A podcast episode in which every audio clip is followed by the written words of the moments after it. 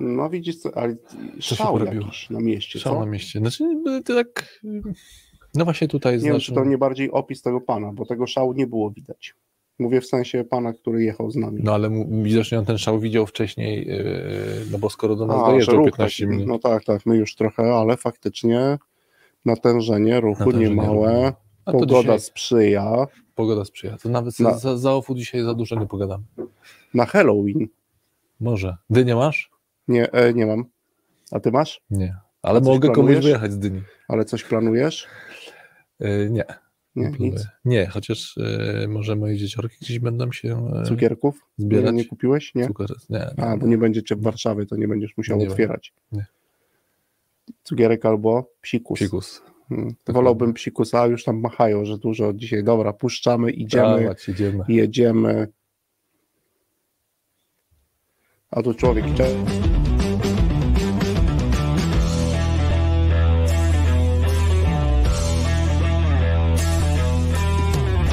W Radiu Algorytmia w każdy piątek o 3.12.48 sekund w pobudzający, przyjemny sposób rozmawiamy o pożytecznych rzeczach w zarządzaniu i sprzedaży. No, już teraz jesteśmy naprawdę na żywo. Dzień dobry słuchacze, cześć Konrad. Cześć Tristan, witamy naszych słuchaczy. Dzień dobry wieczór. Bo nie wiadomo, kiedy nas będziecie ty już odsłuchiwać. przyzwyczaiłeś wszystkich słuchaczy do tego dzień dobry, Dzień dobry wieczór. wieczór. Tak jest. No tak jest, że niektórzy o poranku, niektórzy wieczorem, Niektórzy przy sprzątaniu, niektórzy przy bieganiu, sprzątaniu, niektórzy spacerze. przy bieganiu, już tak to jest z tym słuchaniem, chociaż dzisiaj trochę rozmawialiśmy o tym, a dzisiaj czytałem w ogóle ciekawy post na temat takich różnych trendów i powrotu do kultury oralnej, odwizualnej, ale to No. pewnie o tym może chwilę porozmawiamy. No i oczywiście witamy dzisiaj też naszego gościa, bo mamy Witamy. kolejną audycję z cyklu Mocny Set Jesienno-Zimowy. Jesień to bardziej wiosnę dzisiaj przypomina, ale cześć Rafał. Cześć, hej. Dzisiaj naszym gościem jest Rafał Żak, z czego się Rafał my niezmiernie cieszymy, bo niedawno Tomek Garstka, dzisiaj Rafał. E, Pewnie ki- kilka gdzieś wspólnych tematów też będzie. No ale co, nie czekamy, Nie zaczynamy? czekamy, zaczynamy, oczywiście. No to Rafał już wiesz, że tradycyjnie e, poprosimy Cię o to, żebyś, e, mam nadzieję, że już gdzieś je znalazłeś, żebyś przedstawił nam się za pomocą trzech cyfr liczb zawodowych, takich, które są e, dla Ciebie ważne i istotne i bardzo serdecznie przepraszam Cię przy słuchaczach za to, że ukradłem Ci dziewiątkę e, do postu i wspomniałem o Twoich dziewięciu książkach. To rozumiem, że skoro to jest ukradzione, to to jakby zabiera mi możliwość podania dziewiątki, tak? Jako jednej z tych trzech. Nie, to nie, jak chcesz, to pomysł. proszę, proszę. Nie, ja po, po, Jestem nawet bardzo taką, ciekawy, jak... No. wybrałeś taką, która gdzieś tam mnie rzeczywiście charakteryzuje pewnie dobrze zawodowo. E, To była ta dziewiątka, o której napisałeś, pisząc o tym, że ja mam za sobą, czy na swoim koncie dziewięć tytułów takich książkowych. Wprawdzie dwa z nich to są fiszki, czyli takie coś, co Mhm. jak kiedyś sprawdziłem w Bibliotece Narodowej, trafia do takiego zbioru, który się nazywa ksiąg, e, Księgozbiór e, utworów ulotnych, co mnie strasznie urzekło. Natomiast jakby technicznie ma to numer ISBN, więc jest książką, więc dziewiątka to jest pierwsza cyfra.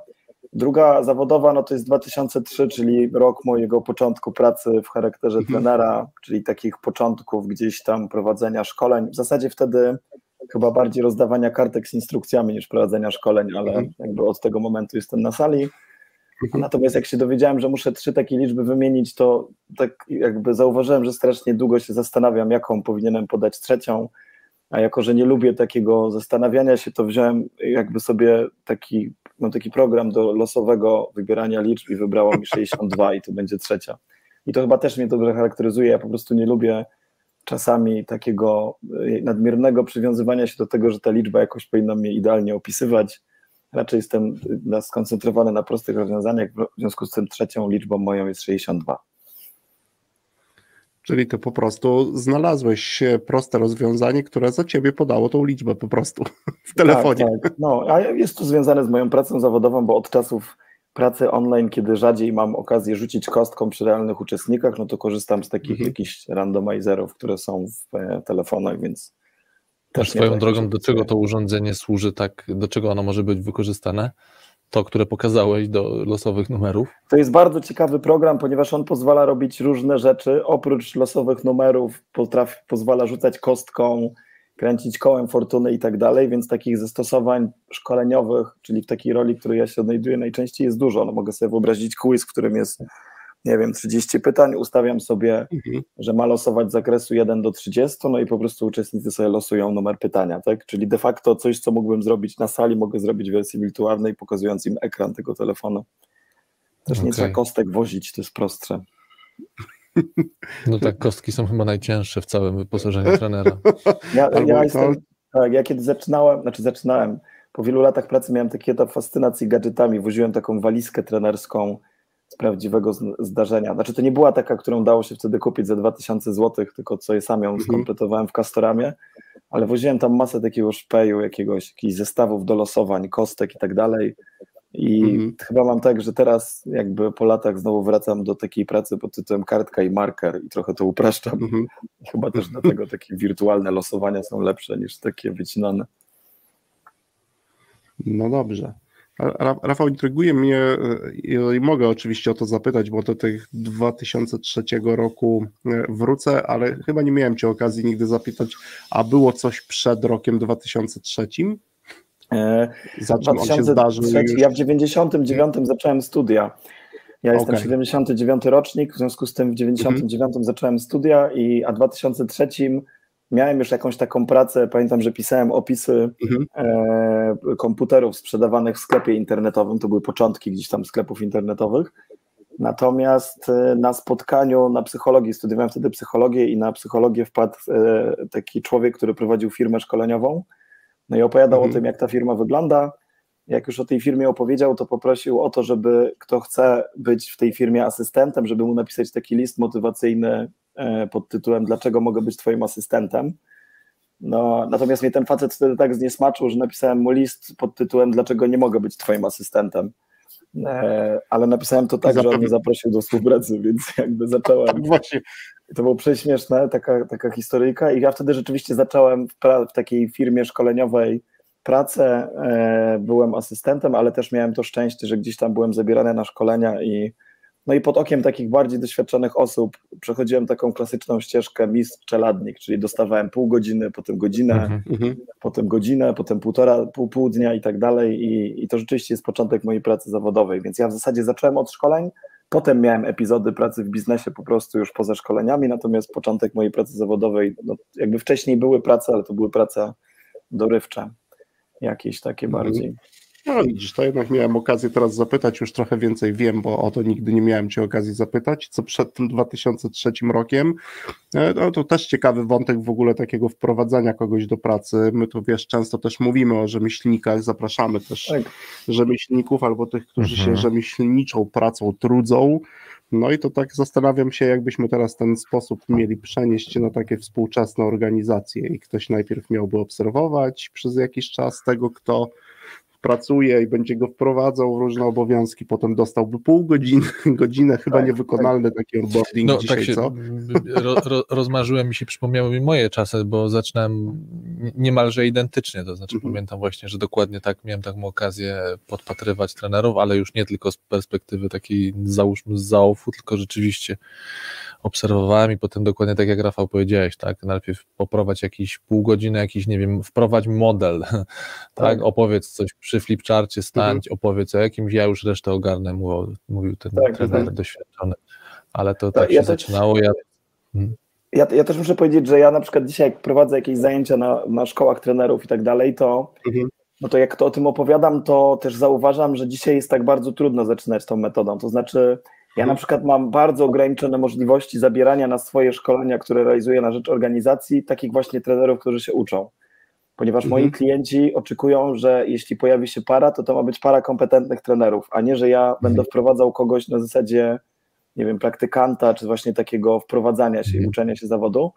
I wydaje mi się, że kiedyś przyzwolenie e, w organizacji też na to było inne, że można było mhm. jakby wprost to komunikować, że to jest taki trener zaczynający, który za chwilę będzie gotowy do samodzielnej pracy, a na razie po prostu tam te pół godziny jest w stanie uciągnąć bez jakiegoś ryzyka, że położy całe zajęcia. No bo umówmy się, to nie da się zrobić tak, żeby być na tyle dramatycznym, żeby w te 20 minut rozłożyć dwa dni, tak? To pewnie no tak, tak, to też i tak to pozbiera. Mhm. Jak trzeba będzie, to ten trener główny to pozbiera, e, ale dzisiaj widzę, że jest mniejsza szansa. Nawet teraz, jak mówiliśmy dzisiaj trochę w ofie online, mhm. to wydaje mi się, że paradoksalnie w online jest więcej takich okazji, gdzie ja mogę, łatwiej mi jest klienta przekonać, że wpadnie sobie ktoś taki, kto jest ode mnie i on sobie popatrzy mhm. na sposób pracy, żeby się trochę uczył, patrząc tak, na, te, na te formy pracy w online, więc na, na sali było to mhm. trudniejsze, w online jest łatwiejsze.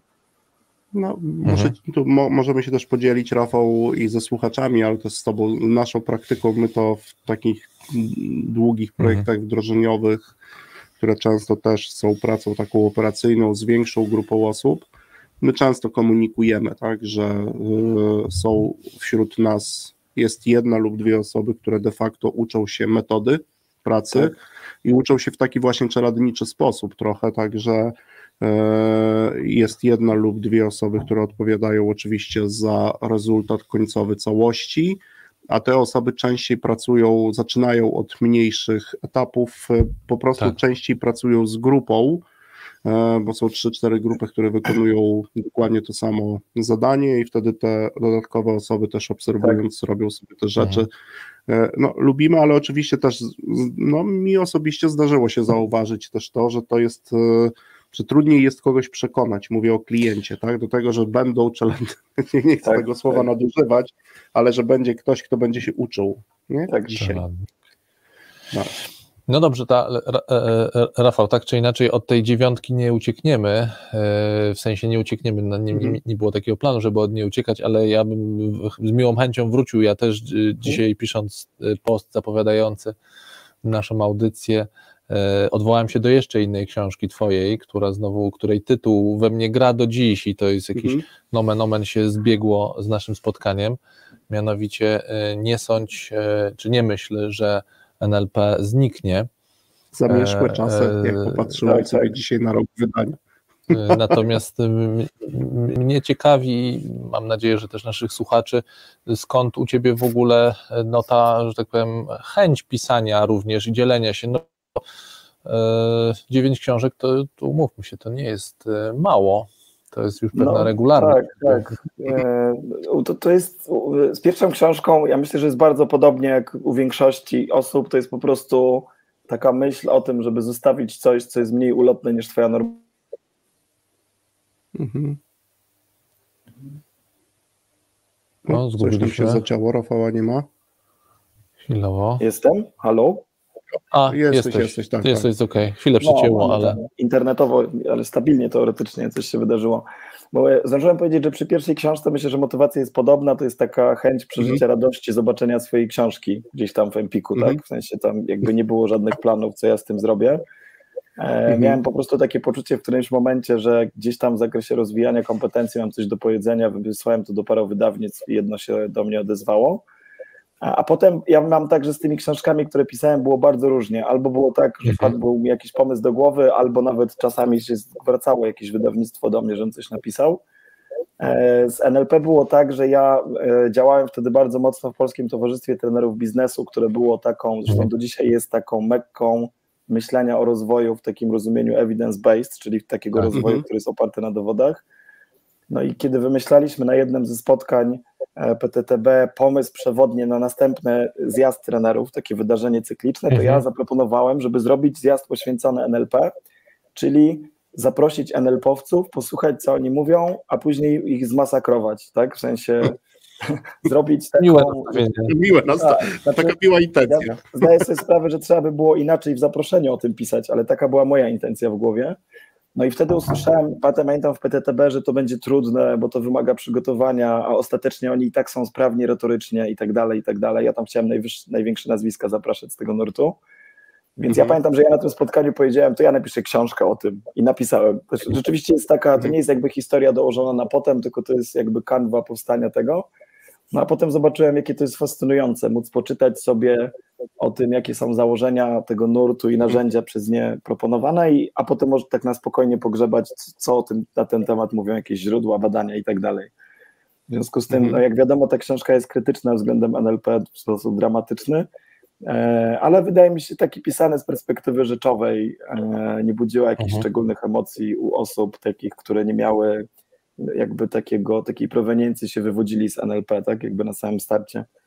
Więc generalnie jestem zadowolony. Oczywiście to była mocno hermetyczna pozycja, ale jakby PTTP mhm. doceniło. A swoją drogą wtedy to spotkanie trenerów się odbyło w tym? Yy... Nie, nie, nie, bo to rzeczywiście było tak, że była obawa, że to jest taka ekipa, która jest, nawet jak nie ma wartości merytorycznej, to jest prawda retorycznie, w związku z tym nas zagryzie, więc musiała książka temu wystarczyć, ale no, ostatecznie ta książka dostała książkę, tytuł książki dla trenera E, więc wydaje mi się, że nawet PTTB mhm. doceniło ten pomysł. Zresztą to jest też ciekawe, mhm. bo akurat Tomek Garstka był wtedy wyróżniony w tym samym konkursie, więc mamy, macie taką serię teraz spotkań z ludźmi z konkursów gości wyróżnionych.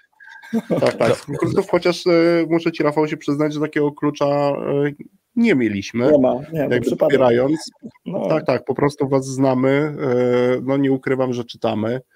E, I to są raczej takie powody do tego, tak, żeby z wami chwilkę w radiu też porozmawiać. E, akurat mi tutaj jeden, jeden z wątek, bo też to gdzieś Rafał błysnęło oko i tylko chciałem zapytać, czy to jest tak z autorem, mm, że e, autorom też podoba się ten sam czas zbierania materiałów, analizowania materiałów, na przykład do pisania takich pozycji krytycznych. Tak. tak? To jest Mhm. To jest, ja myślę, że to jest mocno zależne od tytułu, nad którym się pracuje, bo, mhm. bo to jest tak, że ja zacząłem e, tą NLP, rzeczywiście było taką fajną przygodą. E, ja też szukałem długo formuły tej książki. Najpierw chciałem ją pisać w mhm. takim reportażowym trochę stylu. W, takim, w taki mhm. sposób, że ja na przykład zapisałem się na szkolenie, na praktykę NLP, żeby zobaczyć to szkolenie, czy na takie wprowadzenie do NLP, na który mhm. zaciągnąłem mojego kumpla, do dzisiaj go przepraszam za to, że pojechał ze mną. Znaczy zapłaciłem mu przynajmniej ten pobyt, bo dostałem od wydawnictwa jakieś środki na pisanie i wydawało mi się, że będzie e, Fajny był też moment szukania pomysłu, jak to opisać. Ja w końcu wpadłem na pomysł, żeby to zrobić taką konstrukcją, jak kiedyś gra w klasy była pisana, że z jednej strony jest pierwszy rozdział, który jest pochwalny i jak człowiek go czyta, to w zasadzie dostaje takie 60 stron bezkrytycznych na temat różnych metod NLP, Natomiast po każdym z tych rozdziałów jest odniesienie do drugiej części, która jest krytyczna. W związku z tym sam decyduję, czy mhm. chcę poczytać o krytycznej wersji, czy chcę zostać w takim świecie jakby NLP, który rozwiązuje wszystkie problemy tego świata. E, I mhm. jakby jak to wymyśliłem, to też miałem potem taką absolutną satysfakcję, a z drugiej strony, no ja rzeczywiście starałem się podchodzić z otwartą głową i na przykład kupowałem sobie takie książki jak kliniczne dowody skuteczności NLP.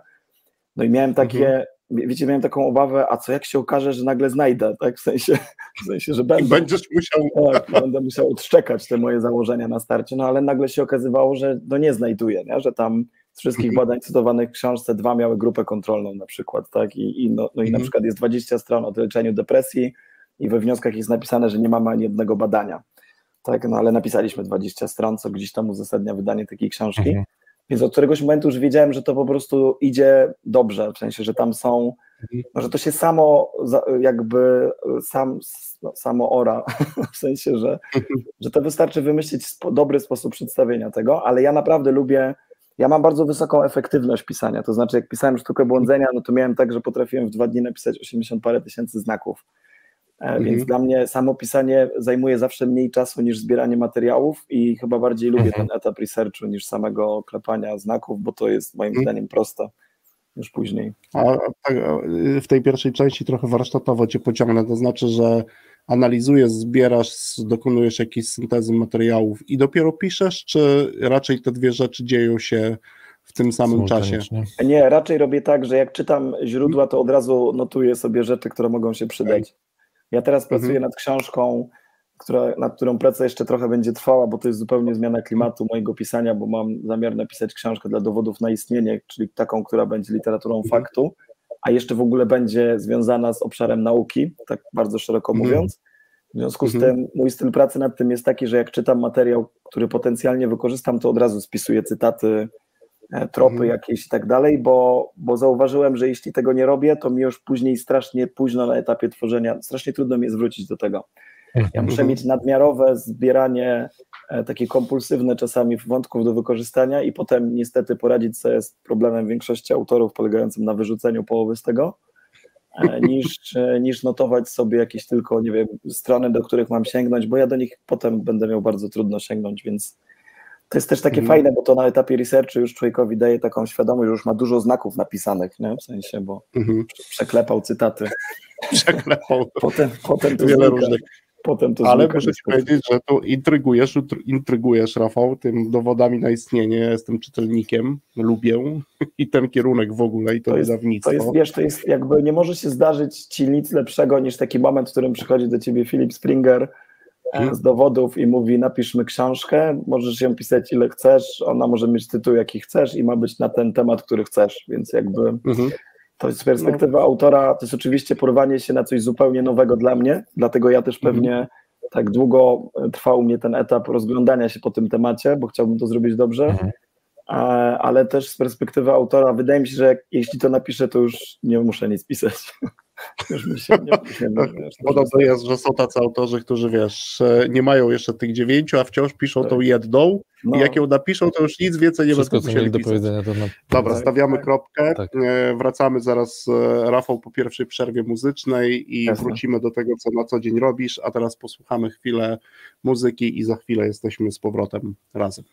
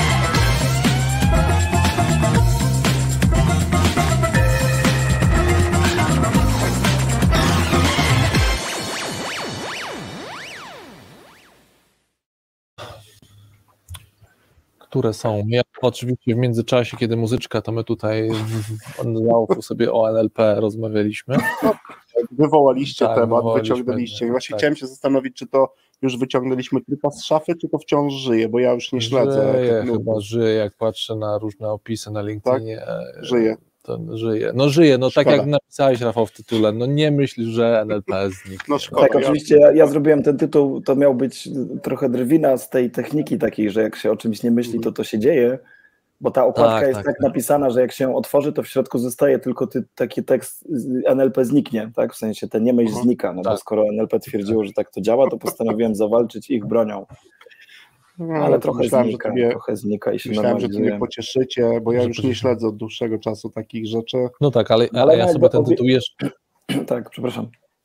Mów, mów, mów. mów no nie, jakby obiektywnie nie zniknie, no głupota nie zniknie, tak? Nie znikną słabe metody, pandemia pokazała to w soczewce. Kurczę, no. Także nie znikną. A ja to wiesz... Głupota nie zniknie, ale to tak jak też ja dzisiaj napisałem. Rafał, ja to, się wca... ja to się wciąż łudzę, to jakbyś słyszał czasami nasze dyskusje znaczy, we dwóch, ja mam, ja, ja mam wciąż... tak, a propos złudzenia, ja mam tak, że ja nie mam żadnych wątpliwości, że to yy, nie zniknie, co nie oznacza, że w którymś momencie przestanę z tym walczyć.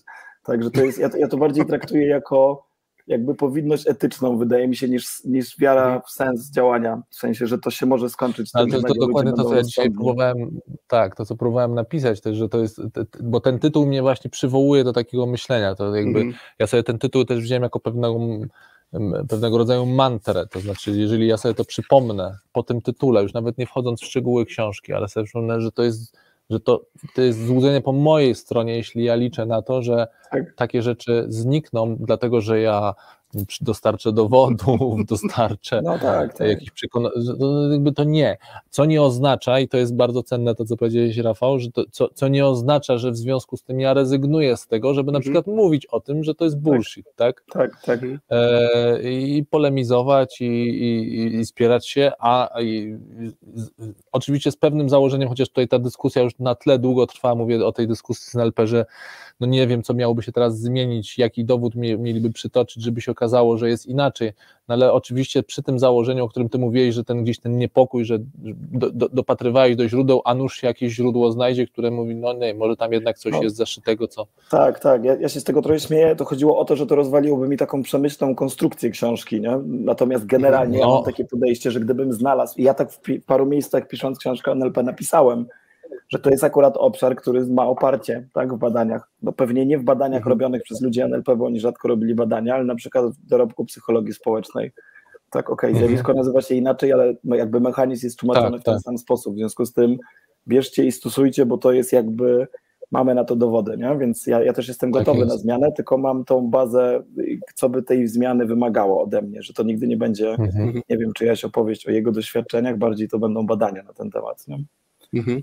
Mhm. No, Dobrze, to Rafał, na chwilę książki zostawiamy, chociaż podejrzewam, że nam, nam tutaj będą wracać jeszcze e, e, w jakiś, e, będą przeplatać naszą tutaj rozmowę, ale chcemy się teraz do, do Ciebie odnieść, do Twojego doświadczenia właśnie pracy, powiedziałeś, że no właśnie, 2003 to był Twoja druga liczba, ale też ten czas, kiedy rozpocząłeś pracę, no, zaczynając od sali szkoleniowej, ale to też potem powiedzieli, że w różnych innych formach mhm. pracowałeś z menadżerami.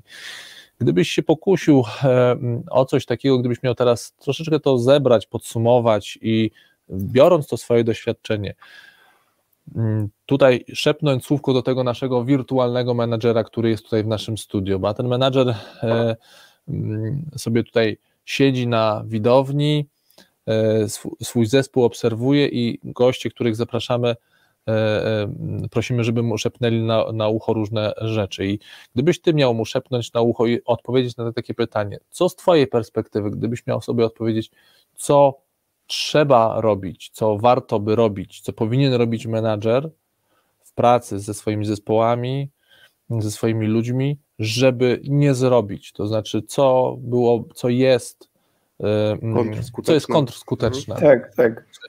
Mhm. To ja myślę, że tak, oczywiście to jest cały czas ograniczone do mojego doświadczenia i jakichś moich przemyśleń, mhm. ale jak na tym nam zależy na, na Tak, ale mhm. mówię, jak patrzę, ja wolę to zastrzeżenie, bo to znaczy, że to nie jest, mhm. wiesz, jakby cytowanie czegoś, tylko moje, moja głowa. Jak patrzę sobie na różne rzeczy, które przez lata widziałem, to wydaje mi się, że najbardziej bezproduktywne były wszelkiego rodzaju podejścia, które starały się to uprościć, to zarządzanie, mhm. czyli uprościć do rodzaju, twoi ludzie dzielą się na trzy typy, w związku z tym rób tak, tak albo tak tak? Albo okay. twoi ludzie, wiesz, że możesz sobie zdiagnozować ich wstępnie i sobie odpowiedzieć, kto ma jakiś tam coś tam, styl, kolor, cholera wie, obojętnie i teraz e, w związku z tym masz po prostu trzech, y, trzech rodzajów ludzi, w związku z tym do tych musisz mówić tak, do tych tak i do tych tak. Wydaje mi się, że to jest mhm. z perspektywy mód, które krążyły po rynku, to to jest rzecz, która menadżerom robiła kłopotów najwięcej. Krążą niestety wciąż. Tak, bo to było bardzo i dalej, to jest bardziej, bar, dalej bardzo kuszące, bo to tak upraszcza mhm. rzeczywistość mhm. do jakichś trzech prostych typów. Jednak trudniej jest nam uznawać, że ludzie są jakby na pewnych osiach rozłożenia, a nie na typach, mhm. tak? W sensie, że to raczej jest mhm. natężenie pewnych cech Więc to jest na pewno taka rzecz, której bym, którą bym zalecał, gdybym miał skopać sobie tą robotę menedżerską. Po, po, pozwolę sobie, pozwolę no. sobie tutaj cytat y, y, Sławka Jarburza, którego na pewno również znasz, y, który mówił, no, w takich sytuacjach, w takich sytuacjach mówi, patrz pan, no ludzie są różne. Różne, tak, patrz pan, tak, ludzie tak. są patrz pan, no ludzie są różne, no. Dałbyś pan wiarę? Zrobił taką brukselkową, e, tą brukselkową oś podziału ludzi, to znaczy wszystkich ludzi da się podzielić na tych, którzy lubią brukselkę i nie lubią. No i jakby to mhm. też jest jakiś typ, tak? W sensie można tak zrobić. Ja w ogóle mam takie wrażenie, że ze Sławkiem co najmniej dwukrotnie w trakcie zjazdów PTDB późną nocą wymyśliliśmy jakiś model. Tak, nawet mi się wydaje, że on był, dałoby się go sprzedawać, bo my zawsze tak siadaliśmy i mówimy, mówiliśmy sobie, to wymyślmy jakieś osie i zróbmy model zarządzania, tak? W związku z tym no, no. wydaje mi się, że to gdzieś powstało, ale ja nie mam jakoś tego w świadomości. Może Sławek jakoś na tym zarabia teraz. E, Sławek zawsze nam w trakcie takich spotkań Rafał też powtarzał, że no jeżeli chcecie trochę ze mną popracować, to, to zbierzmy grupę i naprawdę stworzymy świetny tak. model osobowości. Ja to potrafię, robiłem, widziałem, tak, jak tak. to się robi. Jesteśmy w stanie to zrobić. Nie? Właśnie wydaje mi się, że mieliśmy nawet kilka takich, nie? i to by była pierwsza rzecz. A druga rzecz e, to jest e, brak krytycznego podejścia w patrzeniu na źródła wiedzy takiej adresowanej dla menadżerów. To znaczy, mhm ja kiedyś zrobiłem taki przegląd literatury menedżerskiej dostępnej. Popatrzyłem sobie na rynek amerykański i no ten przegląd jest kosmiczny. Od zarządzania w stylu Jedi, poprzez Martina Luthera Kinga, Tolkiena, mhm. przywództwo starochińskie, indiańskie, jakieś tam lekcje z serialu The Office i tak dalej. Tego jest mnogość. Do, ja już nie mówię do przywództwa w stylu zarządza jak Jezus albo Jezus jako CEO, do takich książek, które nawet w Polsce się ukazywały, jak wytresuj swoich niewolników. To też jest autentyczna pozycja. I teraz mhm ja, ja muszę powiedzieć, że ja przez lata obserwowałem taką bardzo ciekawą rzecz, że menadżer zainteresowany, znaczy taki menadżer, u którego pojawia się zainteresowanie e, tą częścią miękką zarządzania, czyli psychologią, jakoś mhm. bardzo szybko trafia na złe źródła. To znaczy, że ta zainteresowanie mhm. psychologią zatrzymuje mhm. się na pierwszej książce takiej, która jest o potędze podświadomości, czy tam cholera wie o czym. Wie, wiecie, że to jest takie... No ale słuchaj, to wiesz, no, jak się wchodzi, jak się wchodzi do Empiku, no to to jest wciąż niezmiennie główna półka, która stoi w Empiku tak, w tak, tak zwanej półce pod tytułem rozwój, jest 10 tytułów Marfiego o, no, roz, o wiecie, potędze nieświadomości. Wiecie, co jest fenomenem, że ten autor sprzedaje się w Stanach i w Polsce, nigdzie więcej. I on się sprzedaje w Polsce dlatego, że to była pierwsza książka w latach 90., która w ogóle dotknęła no. tego obszaru i ona u wszystkich stanęła na półce, ta potęga podświadomości, że tam wystarczy myśleć, zobaczcie tak. jak to się wpisuje w początek lat 90. i w tą taką neoliberalną narrację, że wszystko w twoich rękach. No, no i teraz nie dziwne, że on jakby się spodobał, ale to trochę mhm. chodzi o to, że jakby nie ma tego filtra, bo trudno jest go mieć, takiego filtra, jak ja to powinienem odrzucić te tytuły, do czego powinienem sięgnąć. Jest bardzo niewiele pozycji, które się przybiły, takich jak Sławka Jarmurza, mity menedżerskie i, i Mirka Tarasiewicza, mhm. albo teraz Mhm. E, takich e, książkę, którą Piotrek Prokopowicz napisał, nie pamiętam, z drugim autorem, o takich 12 lekcjach dla menadżerów, co do których wiadomo, że one są pisane z perspektywy dowodów, e, mhm. albo paradoksalna psychologia właśnie Jarmurza, albo taka książka co cię nie zabije. Do Piotrka to, to jeszcze sprawdzimy, czy tam są My, my, my tak. Piotrkowi to wiesz, bo to chodzi o lidera wystarczająco dobrego, to my tam Piotrkowi yy, no to zapowiedzieliśmy, że świeżynka i zajrzymy w te źródła tam. No, widzisz, ja, ma, ja mam z nim tak, że to, to też jest ciekawe, bo ja mu zaufałem jako osobie, znam go z wystąpień i tak sobie pomyślałem, że pewnie nie zawalił, ale może, nie? W sensie trzeba go sprawdzić. No my też mu zaufaliśmy, nie, my, że, my mu ufamy cały mówi... czas, ale, tak. ale sprawdzamy, ale widzisz? sprawdzać. ale widzisz, to jest, jest... to jest słuszne, to jest, zresztą to jest to samo, ja kiedyś w rozmowie ze Sławkiem E, no też na Górałenie PTTB mówiłem, gdzie, gdzie Sławek generalnie cieszył się stymą bardzo powszechną. I ja to tak mhm. zawsze tak o tym mówiłem i Sławek się z tym zgadzał, że no jakby ten świat, w którym my się poruszamy, dowodów, badań i tak dalej, jest taki, mhm. że ja mam szacunek do kogoś, ale jak znajdę mhm. u tego kogoś błąd merytoryczny, to o tym powiem głośno. Tak, to jest coś, co Arystoteles mówił o Platonie, że bliski mi Plato, ale jeszcze bliższa prawda, tak? Że jakby prawda, tak, tak. autorytet tak, nie istnieje, tak? W sensie. Mhm. Autorytet istnieje, ale nie, jego wartość dowodowa jest żadna, tak? W sensie to, to nie znaczy, że ktoś mówi coś z perspektywy bycia jakby profesorem. Co chwilę wychodzą profesorom różne zaniedbania, więc jakby to chodzi o to, co tam jest pod spodem i tak dalej. A właśnie widzę w menadżerach taką, że ta chęć poznawania takiego miękkości świata mhm. bardzo często kojarzy się znaczy zatrzymuje się na takim poziomie po psychologii, bo, bo dalej ten próg wejścia jest e, poważniejszy, trzeba się mocniej wysilić, żeby sięgnąć dalej, po, poza poradniki. No. Mhm. Więc to ja, to bardzo zaciekawił ten wątek a propos upraszczania, e, a, e, ale też tego e, braku krytycznego mm, rozeznania de facto. Ja wciąż się zastanawiam, czy mm, to jest pewne nazwanie rzeczywistości, ok, menadżerowie tego nie mają. Nie bardziej też ciekawie mhm. pytanie, czy w ogóle czy oni mają możliwość gdzieś się tego nauczyć, bo można utyskiwać na sytuację. Pytanie jest, mhm. czy rzeczywiście jest jakiś moment, tak. ja, e, gdzie oni się są w stanie tego nauczyć. Ja e, taką wakacyjną mieliśmy audycję, gdzie ja mhm. prowadziłem sam i troszeczkę wziąłem na warsztat taki temat, czy, który słyszałem, ty, ty, tytuł pojawił się, ponieważ na LinkedInie sporo takich tekstów, czy menadżer powinien być w ogóle psycho, psychologiem, albo czy powinien mieć wiedzę psychologiczną. Ja postawiłem jasno, że, że, że, nie, no bo nie jest w stanie mieć, mieć takiej wiedzy, no bo no chyba, że skończył psychologię i potem ją rozwijał, ale z, z, Natomiast w, tej, w tym w ogóle w tym pytaniu jest właśnie prawdopodobnie to, to, co ty mówisz, Rafał, że tak jakby się oczekuje, że skoro mhm. menadżer ma y, być troszeczkę takim właśnie psychologiem, czyli tak, znać te miękkie umiejętności, cokolwiek to znaczy, pracy z ludźmi, no to w związku z tym y,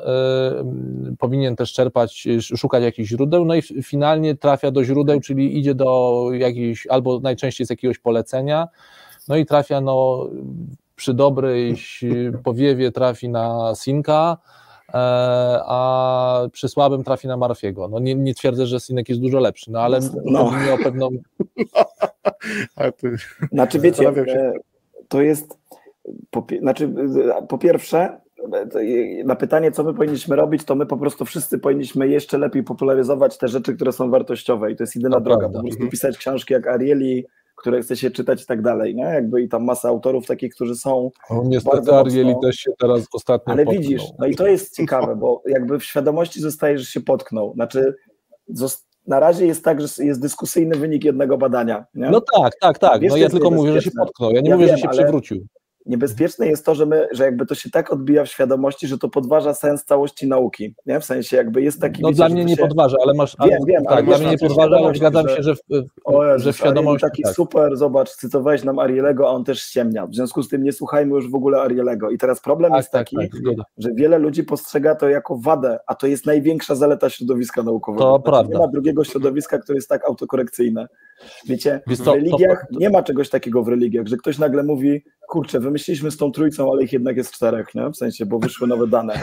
W sensie zmienno podejście. No, co, nie, nie, to, to prawda, to prawda, Rafał, co mówisz, że to jest oczywiście wartość nauki, tak. natomiast ja też jestem blisko akurat y, y, takiej postawy, mhm. którą reprezentuje Tomek Witkowski, który mówi, że okej, okay, jasne, że to jest nauka, i że to, ten samokorygujący mechanizm jest niezwykle istotny, natomiast no, on też pokazuje, że dobrze, tylko że też dużo wcześniej na, ta, ta, sama nauka, szczególnie w psychologii, a no bo Tomek się tym zajmuje, jednak robi dużo rzeczy po prostu niedokładnie. I to nie jest tak, mhm. żebyśmy też rozróżnili, oczywiście trochę wchodzimy teraz w wątek no, no bardzo szczegółowy, pewnie byśmy tak. zrobili o tym pięć audycji, E, mhm. a, ale oczywiście, tak, gdybyśmy y, dbali o to, żeby, w, że tak powiem, w przekazie społecznym, to oczywiście taki, taki mój tekst pod tytułem A Arieli się potknął, no to właśnie nie, to jest, słabe, nie, nie, jest, jest słabym komunikatem. Nie, ja, ja, znaczy ja ryzykownym. Nie bo on się potknął, w sensie na razie wszystkie dane tak. wskazują, że ściemniali w wynikach, tak, w sensie, że nadużywali tak. trochę sobie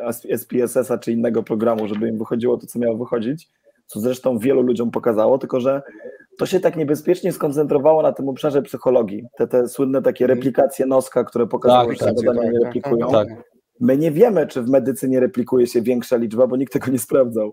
Tak? W sensie, my mhm. akurat po prostu znamy te replikacje noska, gdzie wiadomo, że część rzeczy się nie zreplikowała.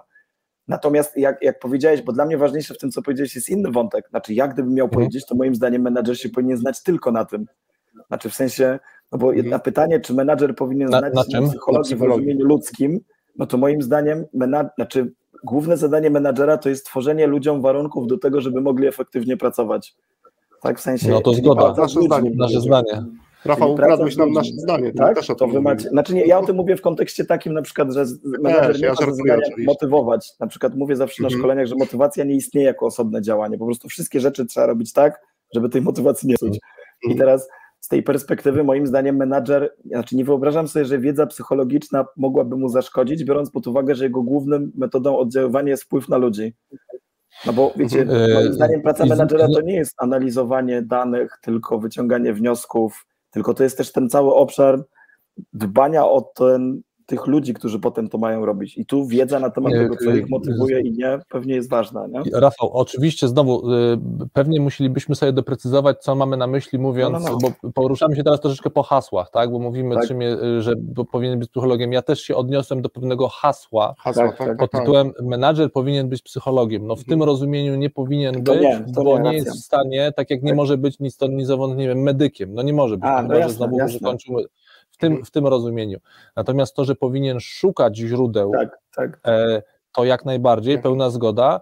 No tylko teraz pytanie, czy to potrafi, albo Tak. czy ma obok siebie osobę, Która to czytaj potrafi. najczęściej, ja uważam, że to powinien być ktoś z HR-u, kto mu to przefiltruje tak. i to mu No tak, dostarczy rację. takiej wiedzy, żeby on był ją w stanie rzeczywiście wykorzystać. Ja, ja będąc z tej Mhm. drugiej strony, jakby wchodząc, stawiając też kropkę, bo druga przerwa muzyczna przed nami za chwilkę, ale bardzo bym i zresztą w taki sposób też pracujemy od lat i też pracuję, że no, wręcz szukam takich osób, które mogą to filtrować dla mnie, tak? Bo ja oprócz Mhm. tego, Rafał, o czym też powiedziałeś, e, co my również często bardzo, jakby często powtarzamy, to tworzenie warunków, no to mam jeszcze w innych obszarach jako menadżer e, pewne inne pola odpowiedzialności w organizacji i, i psychologia może być jednym z narzędzi, Tak, które tak, gdzieś tak. są. Stawiamy kropkę, druga przerwa muzyczna i wracamy, Rafał, do rozmowy i słuchacze zaraz po drugiej przerwie muzycznej.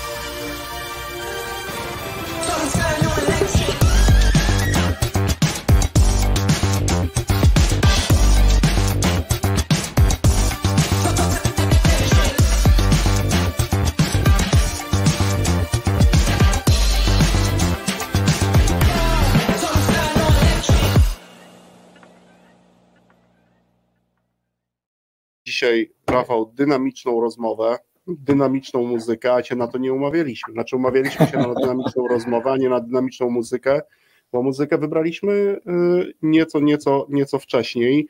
E, bardzo ciekawe wątki, tutaj też sobie z Konradem jakby rozmawialiśmy w tej dyskusji. Muszę Ci powiedzieć, że w dwóch rzeczach e, się zgadzamy i kiedyś e, pewnie pociągniemy to dłużej w offline.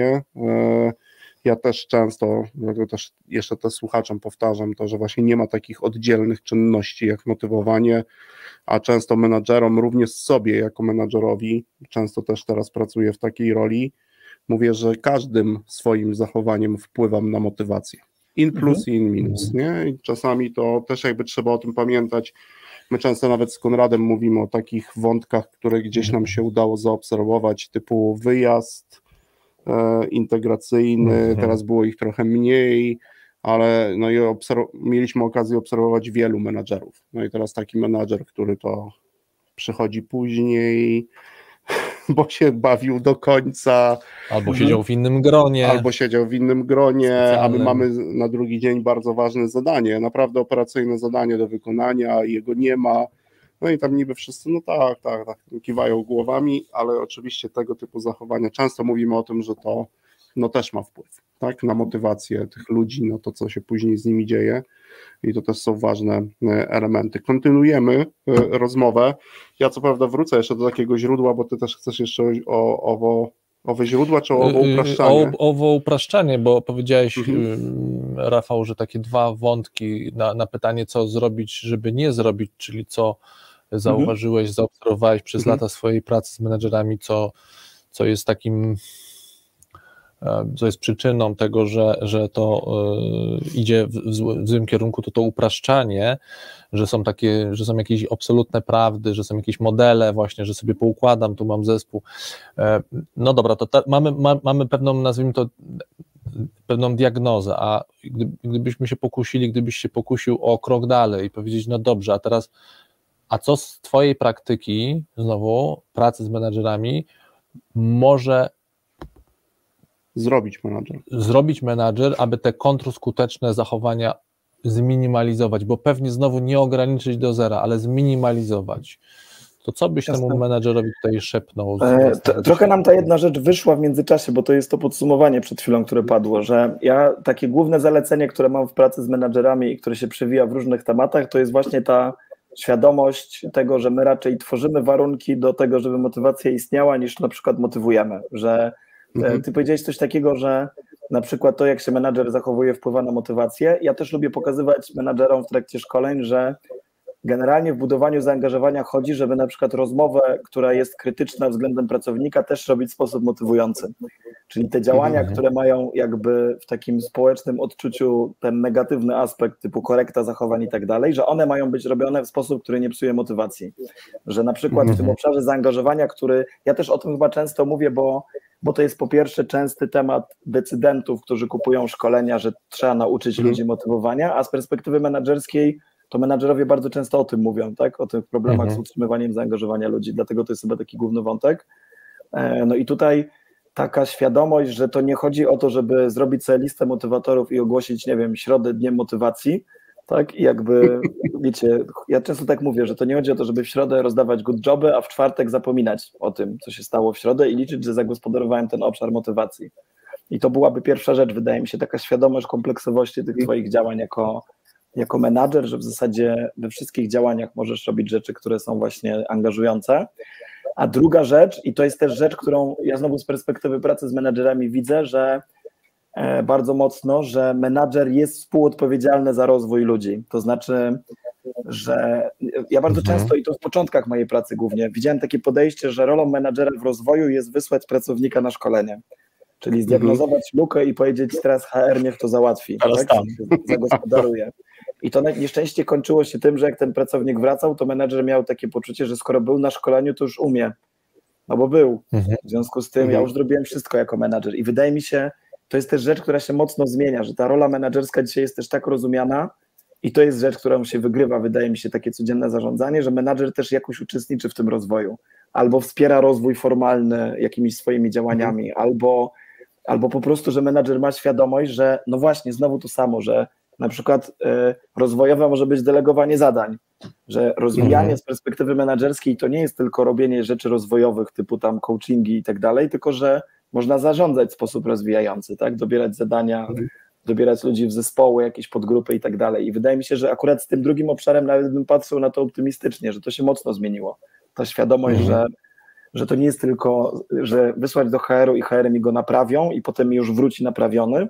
Szczególnie w tych mhm. tematach takich gdzie bardzo trudno mówić, że to jest rozwój, gdzie na przykład temat to jest zarządzanie sobą w czasie, gdzie większość ludzi odbiera to jako takie czytelne danie im sygnału, że sobie nie radzą.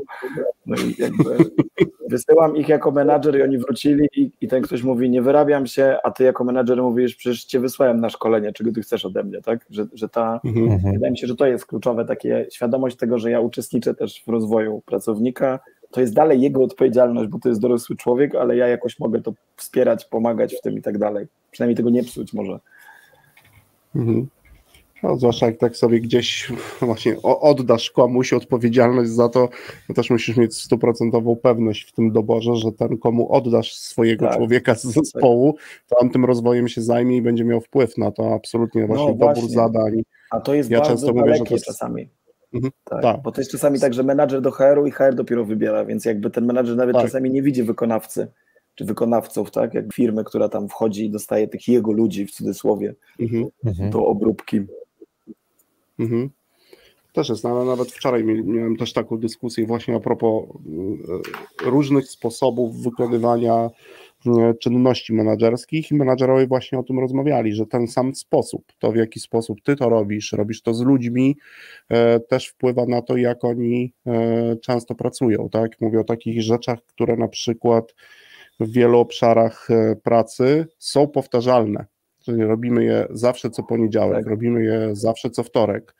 E, no i gdzieś menadżer, który zawsze jest do tego przygotowany, mhm. pokazuje, że ta regularność ma znaczenie, jak do tej regularności się przygotować. On również sam to robi. No i to mocno wpływa pozytywnie na zespół, przez to też ten zespół, wczoraj miałem takie też podsumowanie, coraz intensywniej się również w to angażuje, e, ale też na przykład wczoraj podkreślali menadżerowie, że mhm. istotne jest to, że ja muszę robić to z nimi. Nie? I to też wpływa. Patrz, on robi to samo, też się na tym zna, pokazuje przykłady. Nie? Mhm. No nie jest taka osoba, która nagle gdzieś przyszła z zewnątrz i mówi: No dobrze, to teraz e, znaczy, Rafał, no tak, Rafał tak. was tego nauczy, nie? Wiecie, to nie jest tak? przypadek, że taki, e, jak popatrzymy sobie, to nie jest tak, że da się to przenieść jeden do jednego, ale to nie jest przypadek, że wiecie, sierżanci w wojsku walczą razem z szeregowcami, nie? że to nie jest mhm. taki poziom zarządzania, że on mówi, będzie przed nami takie lądowanie w Normandii, bawcie się dobrze. Tak, w sensie ja tu z tych plaż francuz, takich wiecie, ja tu zostanę po tej angielskiej stronie, bo ja jestem na trochę innej pozycji niż wy, ale generalnie mhm. wierzę w was, tak? To pewnie generał se stoi daleko, natomiast operacyjny ten dowódca jest blisko, w związku z tym to, to mówię, że to nie jest jeden do jednego, ale no trudno jest jakby zarządzać w ten sposób, że weźcie się i zróbcie, tak? Mhm. W sensie weźmy się i mhm. zróbcie, ja tu tak popatrzę na to, bo trzeba zostać po godzinach do zobaczenia rano, no to nie działa na tym poziomie takim nie, nie, nie, operacyjnym, w związku z tym trzeba się też ubrudzić w tej pracy, albo przynajmniej pokazać zaangażowanie w to, tak, chyba z tej perspektywy i to jest fajnie, fajnie, że to mówisz, bo to jest dokładnie zbieżne też z takimi moimi odczuciami. Mhm. No nie, nie, nie, nie, są, nie są to łatwe takie obszary, tym bardziej no, właśnie też, bo ja często, tak jak nawet sobie teraz rozmawiamy, Rafał, bo to też jest praca, ale mam jeszcze, no muszę poznać mhm. tą drugą osobę, ale zawsze gdzieś w pracy menadżera miałem kłopot z oddaniem komuś, na przykład mhm. jakiegoś obszaru dotyczącego, nie wiem, umiejętności, no bo to miało być, miało to wpłynąć pozytywnie na umiejętności związane na przykład z określaniem rzeczy ważniejszych od ważnych. No nie, nie chcę już używać tego zwrotu zarządzanie sobą w czasie, no. ale właśnie chociażby określania, umiejętności mhm. pracy e, z jakimś kolejkowaniem zadań, etc., etc. No, nawet nie wyobrażam, to jest takie pytanie, które też pewnie, z którym ty się, Rafał, też często w pracy trenera e, spotykasz, to zaleca mi pan udział w tym warsztacie, czy raczej mnie tam być nie powinno, czy raczej tam mnie być nie powinno. Ja, e, zawsze, ja to miałem od zawsze, piłkę odbijałem. Niech sobie sam, sam pan odpowie na to pytanie, lub pani. Tak, no, tak. No i to jest ta kwestia oddania, nie? Mhm. tych pewnych, że a, bo oni się zestresują, nie, no, no nie, może właśnie jak będziesz, ale musisz też się zachowywać w jakiś sposób, który, tak jak Rafał powiedziałeś, będzie zespół angażował do pracy. Tak, tak. angażował no. zespół do pracy, a nie ty, że ty skrytykujesz każdą rzecz, która tam się pojawi, nie? W kontekście tak, tej tak, pracy. Tak, racja, że będziesz to trochę też modelował, nie? Pod kątem swoich mhm. oczekiwań względem tych ludzi. No, to jest odwieczne pytanie. Czy, moim zdaniem są takie zajęcia, na których menadżer nawet musi być, żeby one miały mhm. sens. A są takie, gdzie ja mam, ja mam taką listę gotową zachowań, którymi ma się nie wykazywać i wysyłam to menadżerom mhm. i wprost im piszę w tym opracowaniu, że jak będziecie to robić, to będziecie psuć efekty, więc to jest wasza decyzja, jak chcecie to róbcie. W sensie to jest dalej mhm. dorosła osoba, która będzie marnowała pieniądze swojej własnej organizacji, w związku z tym jak ma ochotę i firma mu na to pozwala, nie ma problemu, tylko że trzeba mieć konsekwencje, że jego zachowania coś będą zmieniać tak, w tym przebiegu pracy. I na przykład mhm. jak będzie pierwszy omawiał ćwiczenia, no to jest szansa, że ludzie pójdą za tym, co powie, tak? Mhm. I tak dalej. No tak, klasyka. Mamy już du duże takie obszary, czyli wiemy co, albo przynajmniej nasz menadżer zabiera sobie z naszej rozmowy jakąś dawkę wiedzy, co robić, żeby no, nie zawsze upraszczać, bo to też jest jakby, albo przynajmniej być wyczulonym e, na te różne elementy jakby upraszczające. To też Rafał powiedziałeś o tym, że trzeba być krytycznym wobec źródeł, też krytycznym to znaczy naprawdę sprawdzić. No, nawet jak tu rozmawialiśmy o osobach, które bardzo dobrze znamy, którym ufamy, no to też jest taki moment, że jednak sprawdzę. Tak? Sprawdzę, ja, ja mnie... No, sorry, sorry. Mów, mów, Rafał. Nie, bo ja do tego chciałem jedną rzecz dorzucić, która jest ważna, wydaje mi się, do powiedzenia, że te sprawdzenie wcale nie musi kosztować wiele energii. Naprawdę mhm. czasami warto wpisać nazwę koncepcji i dodać do tego hasło w internecie krytyka i zobaczyć, co nam wyskoczy. Tak jest. Tak, mhm. bo te rzeczy są rozklepane przez wielu ludzi. Masę ludzi masę czasu spędza. Teraz ostatnio pamiętam materiał jakiegoś mikrobiologia, który 17 godzin siedział nad analizą 40-minutowego wystąpienia pana Tomasza Wróblewskiego na temat klimatu i rozklepał to, pokazując, gdzie ten pan Tomasz Wróblewski odjechał w kosmos zupełny. No, no tylko, no tak że jest. znaczy, że ktoś już to zrobił, w związku z tym czasami zrobił trzeba koncepcję, tylko... zapytać o krytykę i zobaczyć, czy jest ta krytyka jakoś mocna, tak? Mhm. Wiesz co, Rafał, tylko ja się tutaj obawiam dwóch rzeczy, to znaczy, bo y, y, z jednej strony obawiam się pewnego błędu, którego być może też w niego już wpadamy, mówię, my nie chcę tobie tego imputować, no, no, no. ale ja, bo ja podobnie działam też, to znaczy taki najprostszy, tak, po prostu wpisuję koncept i wpisuję krytyka. krytyka. E, to jest oczywiście pierwszy krok, no ale jakiś, tak. E, tylko, że teraz przy obecnych, bo, bo i teraz zastanawiam się, czy to nie jest ten błąd, ponieważ no, no. jednak przypisuję sobie tobie na pewno, ale sobie jednak też umiejętność, że nawet potrafimy rozeznać, czy ta krytyka ma tak, sens. Tak, tak, tak.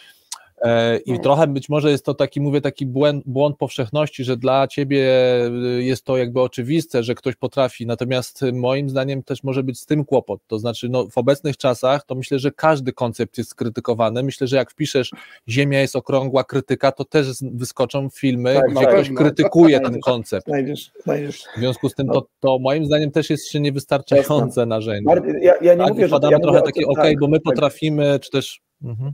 Ale wiecie, jakby Mechrabian i 7% komunikacji i tak dalej. Jak się wpisze Mechrabiana, to nawet na Wikipedii, w podstawowym opisie tego człowieka i tej koncepcji jest napisane, że ona jest dyskusyjna. I mhm. wiecie, nawet taki, no, takiego poziomu sięgnięcia do źródeł no brakuje to, czasami. To ja bym już polecał, że to już nawet, y, to, to, jak już jesteśmy przy Wikipedii, to już bym polecał, żeby przynajmniej czytać anglojęzyczną. Tak, tak, no oczywiście, bo już, zazwyczaj. Bo w polskiej jest napisane, że jest kontrowersyjna albo że jest niewyjaśniona, a w anglojęzycznej już są źródła. Tam jest i... wprost krytyzm, tak, jest jakby ten tak, rozdział. No, I tak, rzeczywiście, tak, ja może patrzę z mojej perspektywy, ale wydaje mi się, że to już jest jakiś punkt wyjścia. Znaczy w sensie, jak tego nie zrobimy, no to w ogóle nie dopuścimy do siebie głosu krytycznego na temat jakiejś tam koncepcji, bo to nie wymaga przekopania się przez badania, czasami ktoś zrobił to za nas i w tej swojej mhm. krytyce napisze nam o tych źródłach, do których sięgał, więc no tak, nie tak. zostaniemy tak. bez nich, bo to nie chodzi o to, żeby każdy sięgał do badań, bo wiadomo, że to jest nie do zrobienia z punktu widzenia dostępu no to, do tych badań.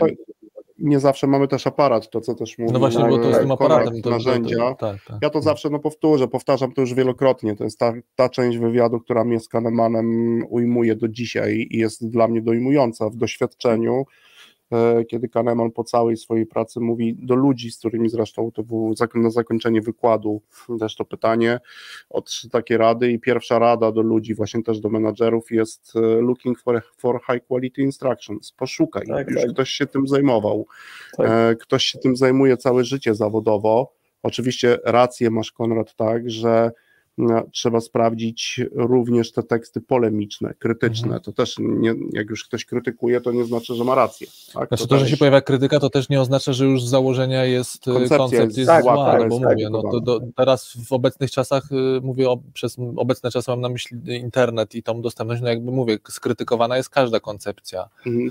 Tak, tak, tak. to łącznie z o kulistością ziemi. To trzeba wpisać Tak. krytyka i zobaczyć, jakie argumenty ktoś ma, tak? W sensie, czy to są badania kontra słowom czyimś i tak dalej. Wiadomo, że to jest kwestia Mhm. aparatu też do tego. To jest Ja mam swoje- problem tego, że my, my tego nie uczymy dzieciaków wcześniej, a powinniśmy.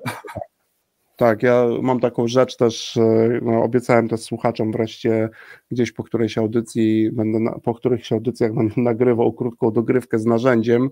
Ja na przykład e, w takiej naszej dyskusji albo gdy czytam jakiś tekst krytyczny, polemikę do czegoś, to mam swoją bardzo prostą prostą zasadę, takie proste narzędzie 3W, czyli trzy wnioski, z który, które gdzieś zapisuję sobie, tak jak też Rafał mówiłeś ty przy Mhm. szukaniu materiałów, to są trzy wnioski, które prowadzą mnie do jakiejś zmiany, często to, to prowadzi mnie do jakiejś zmiany, Mhm. ale żebym mógł tą zmianę wprowadzić, to muszę znaleźć jeszcze sześć argumentów tych tekstach, które czytam, że to faktycznie ma No to tak. jakikolwiek O, sens. Fajne, I to też sobie fajne. gdzieś tam tak, stosuję w taki sposób. Chciałem wam panowie powiedzieć, No, że tym samym minęła nasza cała audycja, a de facto no, zaczęliśmy od, porozmawialiśmy istotnie o dwóch obszarach, o upraszczaniu, o szukaniu źródeł. Ja na koniec gdzieś jeszcze naszej takiej dyskusji, no też tak przy tych źródłach, które też mamy,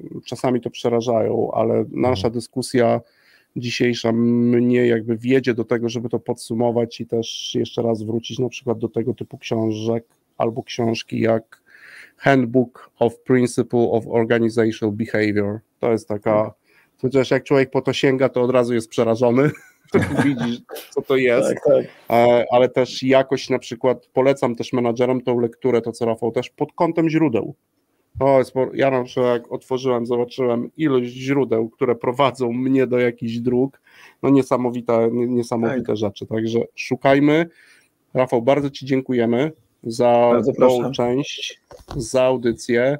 Za chwilę spotykamy się w Ekstrasecie, gdzie niektóre wątki pogłębimy, zapytamy, e, a Wam słuchacze bardzo tak. za dzisiaj Dziękujemy dziękujemy. słuchaczom. E, Jeszcze I raz. w poniedziałek już, a nie, już nawet jutro audycja będzie na platformach, tak dla tych, którzy będą nas chcieli odsłuchiwać znowu w trakcie odkurzania, e, chciałem powiedzieć prania i gotowania, ale pojadę wtedy strasznym stereotypem. Niech będzie tak, że po prostu ci, którzy będą nas słuchać w trakcie weekendu, także dobrego weekendu. Rafał, również Tobie. I do Bardzo dziękuję. usłyszenia. I do usłyszenia.